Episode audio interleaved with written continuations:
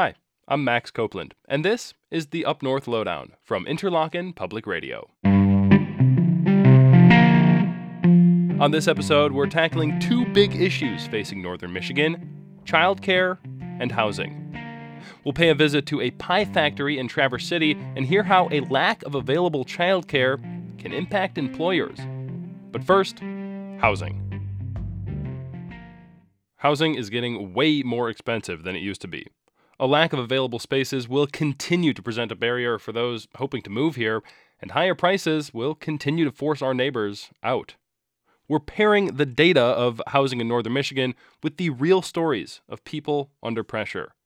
IPR's Michael Livingston brings us this story about a woman who's learning the hard way that living in Traverse City is not all it's cracked up to be.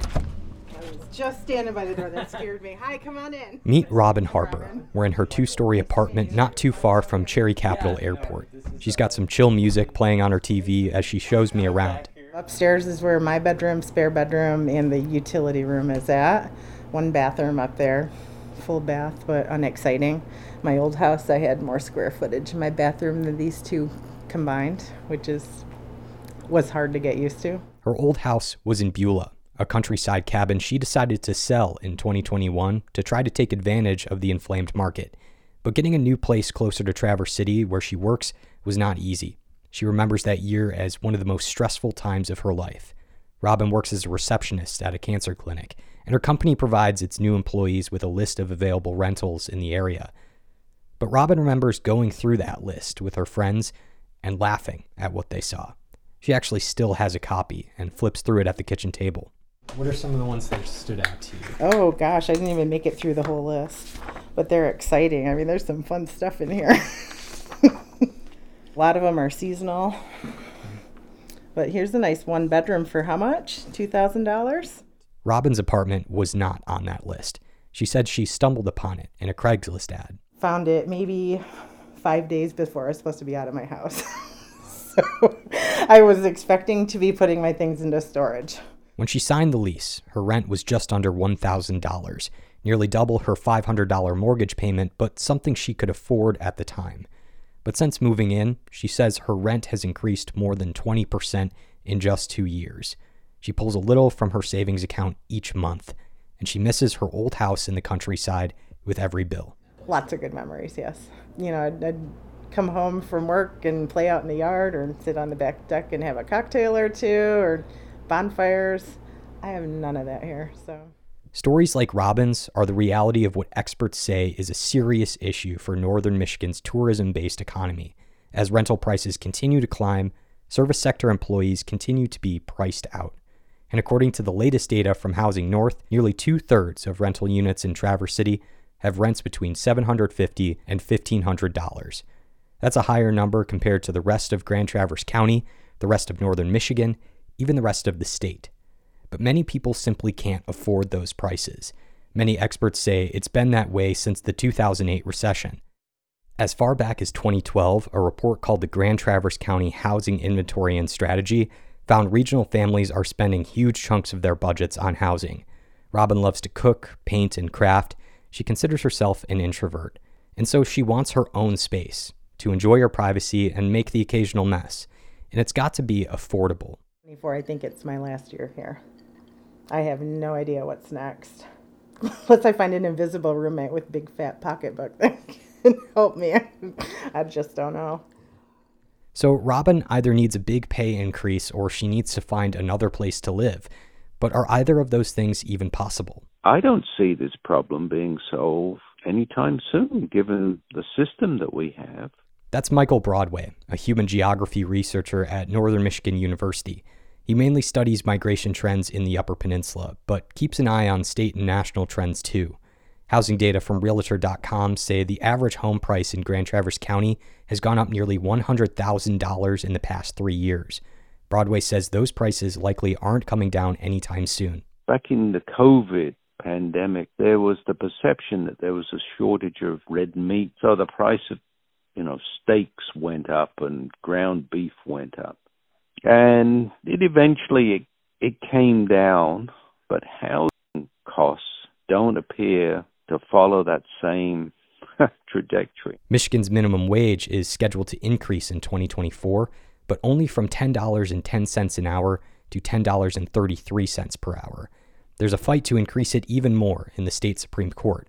But even that effort is far below Michigan's living wage, the pay needed to support one person working full time. That's estimated to be $16.27 an hour. Broadway says until people make at least that much, there will be people like Robin who get priced out. Some people will say, "Well, Robin, well you you better go back to school and train to become a doctor, right?" I mean, that's you can't tell that to people, can you? No, especially when the region is craving year-round workers, people like Robin. We need housing for everybody at a variety of price points so people like Robin can find something that is suitable and not feel so desperate. That's Yarrow Brown, Executive Director of Housing North. Her organization advocates for housing solutions across a 10 county region, and she has some ideas. Any way we can encourage uh, affordability that's locked in for a term is extremely important. How do you make sure that rents can stay affordable? Well, one approach is tax credits that make it so developers don't have to pay taxes for a set amount of years in order to keep rents low.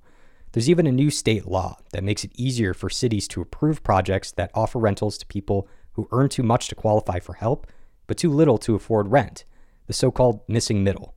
In communities like Garfield Township, just southwest of Traverse City, this payment in lieu of taxes plan was already granted to some developers. Brown says these incentives have a lot of promise, especially in Traverse City's red hot rental market. But rentals are only part of the puzzle. Experts say sustainable solutions to the housing crisis will take creativity. It is doom and gloom right now. Uh, the numbers are really stark, and it is going to take some drastic changes, accepting of these tools, and even units of government, you know, stepping into the space maybe where they haven't before. Robin says those changes need to come fast. Her art supplies are still in boxes because she doesn't know where she'll be next year. She hopes housing discussions won't leave out people like her. If there's a reality check to the world that there's more people like me that just have single incomes. You know, I don't have government funding from anywhere. I don't have a spouse giving me half the rent, you know, and I don't want a roommate. so, you know, unless you can talk my employer into doubling my wages or, you know, giving me a severe increase, there's just, I mean, there's just no way. She worries that if her rent goes up again, she'll need to find somewhere else to live, and she's not sure if Traverse City is worth fighting for.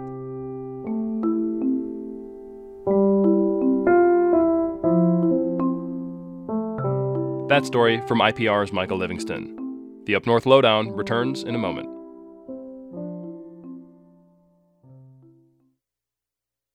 Hi, I'm Peter Payette, the Executive Director of IPR. Something I appreciate about public radio are the glimpses I get into the lives of my neighbors, windows I otherwise would not have. A memorable one for me this year was an astonishing moment shared by street performer Harold Kranick. Harold impersonates Charlie Chaplin, and years ago, Chaplin's daughter Geraldine came to the Traverse City Film Festival and asked to meet him and see his act. I don't know if she meant to say this or if she just kind of came out, but she then looked at me and took a step back again and said, Papa, I've missed you so much. Like, I wanted to start crying, but having her say, Dad, I missed you. I missed you. And I'm like, okay, that's a good sign because I look like him. Good. IPR brings your neighbors to life. You can support this work with a year end gift. Use the donate button on our mobile app or at iprnews.org. Thank you.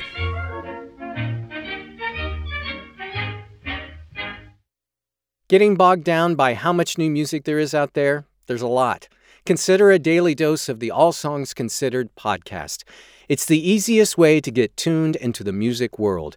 We spend hours combing through the new music universe, from emerging bands to time tested icons, to bring you your next favorite artist. To get up on your music know how, listen to All Songs Considered from NPR. Welcome back to the Up North Lowdown. I'm Max Copeland. In the last episode, we heard about the struggles facing parents in northern Michigan when they're just trying to find someone to watch over their kids. In addition to availability and cost, the scheduling pressure can take a toll on parents' work. And employers can feel that too. A lack of affordable childcare can hurt recruitment and retention, and recent studies show it costs up to $2 billion a year in lost revenue across Michigan. So this week, IPR's Tyler Thompson tells us how businesses are facing the shortage of care here in northern Michigan, starting on a factory floor in Traverse City. Step inside the Sara Lee Frozen Bakery and you'll see an industrial highway. Forklifts cruise through labeled corridors with crosswalks painted on the floor to keep workers safe. Everyone wears a hairnet, goggles, and for folks like me, a net for the beard.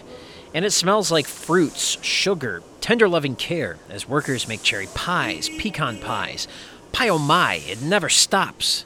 Each is made in its own section of the building. Workers feed these doughy pastries through ovens and inspection lines. Large vats whip up pie fillings and icing, and they pump out 125 pies per minute, which takes a lot of people. Today, we employ 500 individuals. Tony Chipkevich is the human resource manager at Sara Lee. We operate across all three shifts, so uh, basically 24 7, somebody is going to be here. Our operations, though, run typically just five days a week. Sometimes we'll work on a Saturday, uh, very rarely on a Sunday, but there's always somebody here, even if it's just a security presence. Before COVID, a majority of Sara Lee's workforce had a minimum of 10 years of experience or were close to retirement.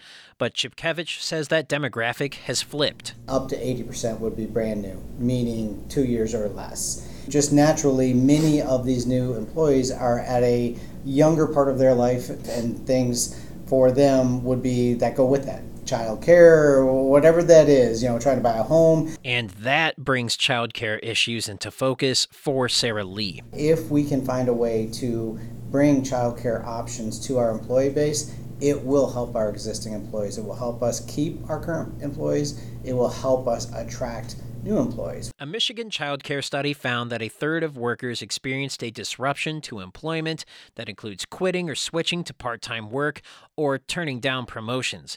This is mostly felt by women and those with lower income. At Sara Lee, most of the younger workforce is on afternoon and midnight shifts, which comes with its own challenges. The national census shows that Michigan has an above average number of manufacturing jobs. Which presents another challenge if you think of daycare providers they do not typically operate afternoons and midnights. That is not their business model.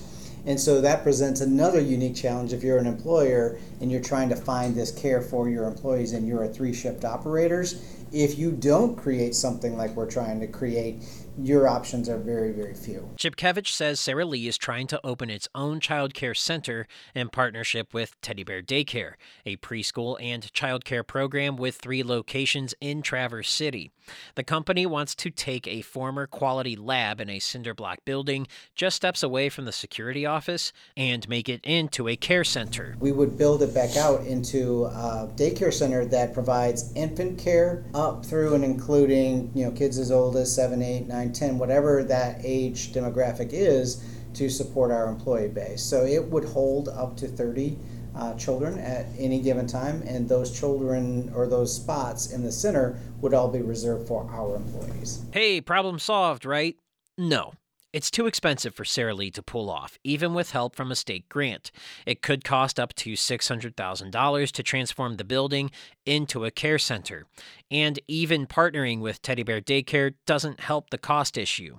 Anna Fryer is multi site director for Teddy Bear thousands and thousands of dollars of architectural work, tens of thousands of dollars, encapsulation of whatever ground toxins they had, which that would have to happen ahead of time. So as of now, things are on hold. But multi-site coordinator Molly Porter says that doesn't mean Teddy Bear Daycare will roll out pulling this off. We have hope, and I know they do, but as of now, it, it doesn't make sense. And if there's money available in the future, Teddy Bear and Sara Lee say that door could open again. And Sara Lee is not the only company looking into this issue.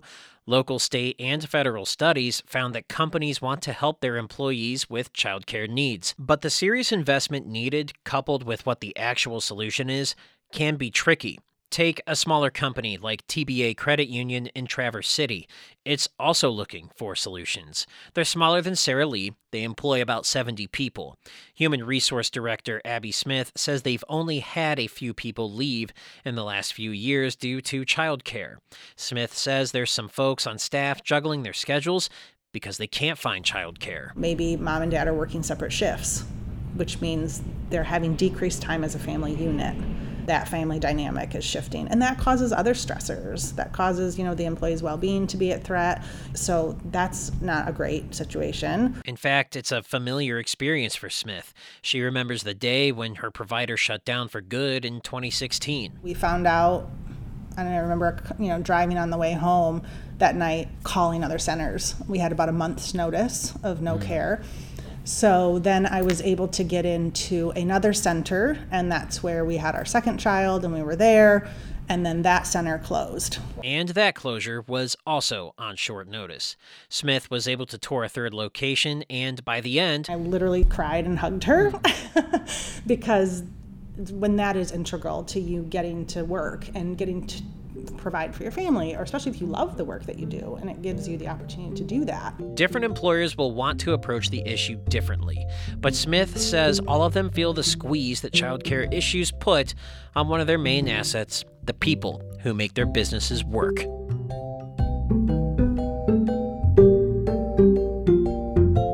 Tyler Thompson reporting. This story is part of an IPR news series called A Crisis of Care. You can find all the stories, along with pictures and more to read, at iprnews.org. Next week on The Lowdown, we'll hear about how the crisis is affecting those who actually provide childcare. All right, let's find out what else is news in Michigan this week. A decision this week by the Colorado Supreme Court that former President Donald Trump is not eligible to appear on that state's ballot could help make the case for a similar effort here in Michigan. The group Free Speech for People argues that Trump is not eligible to run under the insurrection clause of the U.S. Constitution. That's because of his role in the January 6th insurrection at the U.S. Capitol. The group's attorney says the Colorado arguments are very similar to what the group is arguing here in Michigan. The Trump campaign called the Colorado decision, quote, completely flawed. That ruling is likely to appear before the U.S. Supreme Court, but the Michigan case is now before our very own Supreme Court. The organization that accredits healthcare organizations and programs says Munson Healthcare is a leading place to get treatment for strokes. Officials from Munson announced that the system was named the first ever comprehensive stroke center in northern Michigan. That means Munson has the people and equipment to treat any type of stroke case. There are just over 200 hospitals in the country with that same designation, 12 of which are located in Michigan. A referendum campaign is targeting a Michigan law allowing courts to temporarily keep guns from those deemed a threat to themselves or others. This week, supporters of the referendum got permission to start circulating petitions. Putting the referendum on the ballot would give voters the chance to nullify Michigan's Extreme Risk Protection Order Act. The petition will need more than 200,000 signatures before voters weigh in. Thousands of acres of land was set aside for the Keweenaw Bay Indian community under two treaties in the 1800s but much of it was then given to the state of Michigan for construction of the Sault Ste. Marie Canal. Now, under a bill passed by the U.S. Senate, the tribe will get reparations for the illegally transferred land. That's it for the Up North Lowdown this week. We had contributions from Michael Livingston and Tyler Thompson. I'm Max Copeland. I also produced the Lowdown. Additional editing support comes from Ed Ronco.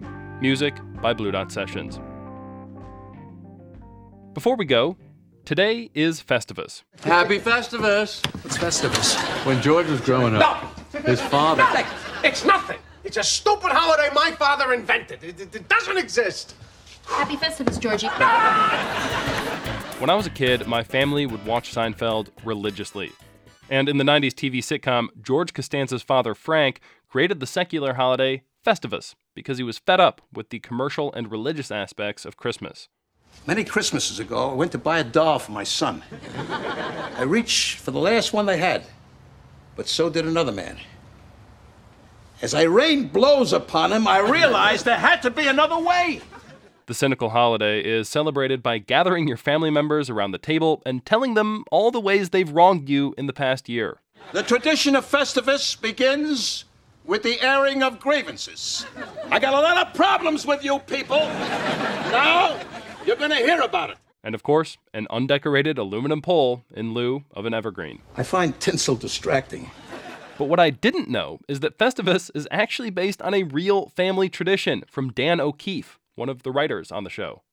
His father created the secular holiday, which shared many of the traditions seen in the Seinfeld version.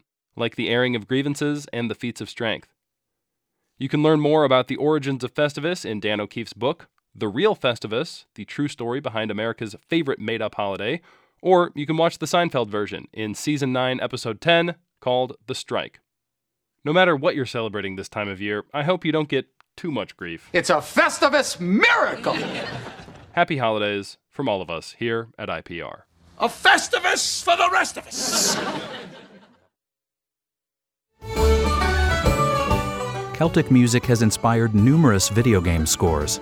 This week, we'll explore a variety of Celtic game music through the sounds of whistles and fiddles, pipes, harps, and even traditional Gaelic singing. I'm Keith Brown, inviting you to join me for a celebration of Celtic music this week on Gameplay.